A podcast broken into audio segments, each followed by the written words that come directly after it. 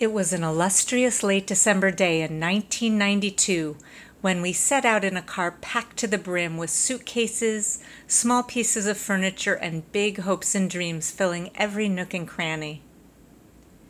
Every nook and cranny, that is, except for the two seats in front and one in back. We were taking Iris to California. She was Hollywood bound, ready to make her mark as an actress on the silver screen, having already graced the Great White Way with her presence. Riley and I were along, literally, for the ride. We pulled out of her mom's North Carolina home amidst a chill that defied the region's claim to temperate winters. Sent off by the majesty and magic of the Blue Ridge Mountains, we quickly found our way to Interstate 40. We took turns driving and riding shotgun, which carried with it the responsibility for managing the sprawling foldable maps and only slightly less sprawling atlas. Shotgun also meant radio station seeker. Barring music from classical or Christian stations, the tuner kept leading us to the same five songs. Not that we minded. It took only that first soulful utterance of the word if for us to jump in full throated, delightedly joining our three voices to Whitney Houston's. I Will Always Love You was our constant companion.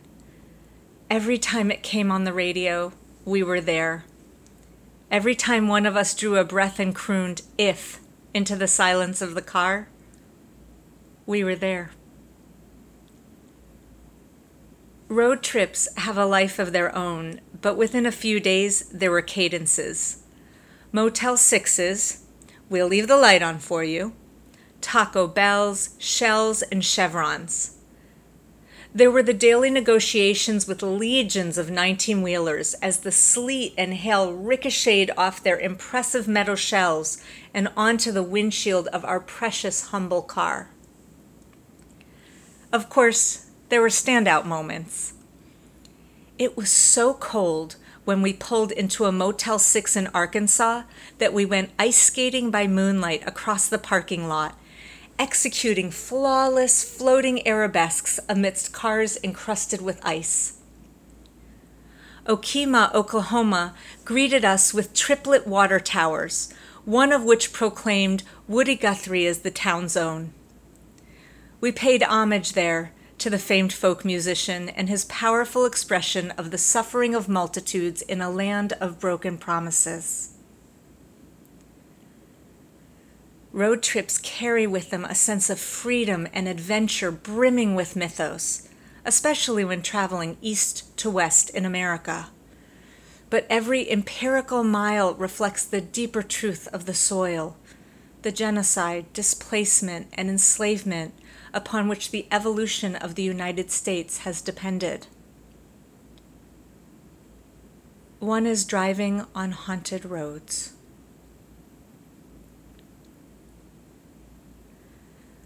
We arrived in Santa Fe close to midnight, almost a week after we set out.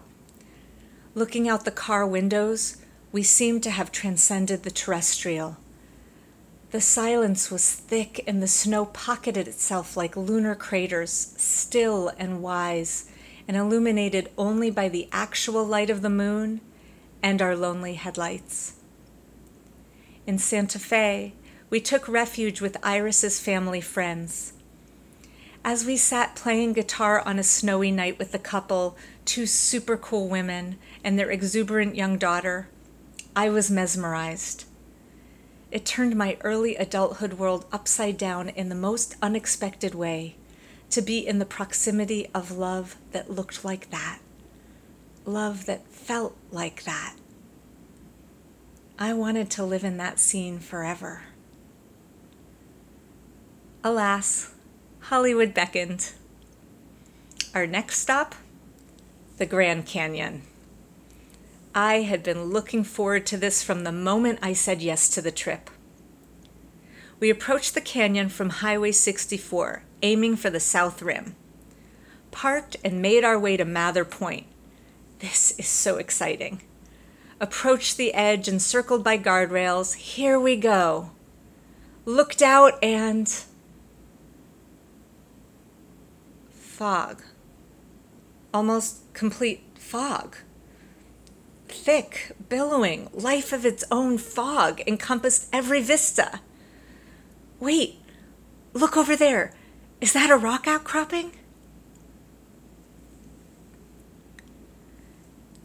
How do you hold hopes and dreams wholeheartedly and welcome that which comes to pass with equal vigor? How do you honor the way we, individually and collectively, fall short and still hold the longing for that which could be?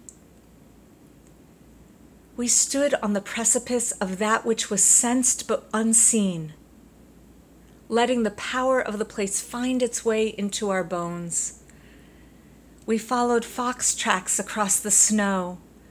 We allowed ourselves to be swathed in the scent of juniper and pine. We threw our expectations into the mist and let ourselves be enveloped by that which is.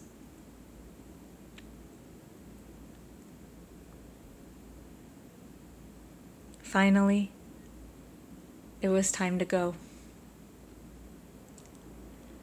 We got Iris moved into her new place, and Riley and I returned to our respective homes. As with all journeys past, the miles got condensed, stowed into our memories. But no matter how many years have gone by, that first soulful utterance of the word if propels me back. In that moment, I am a much younger version of myself standing once again on the precipice of the unseen, singing with abandon, one of three voices merging as we head toward the land of dreams and into the rest of our lives.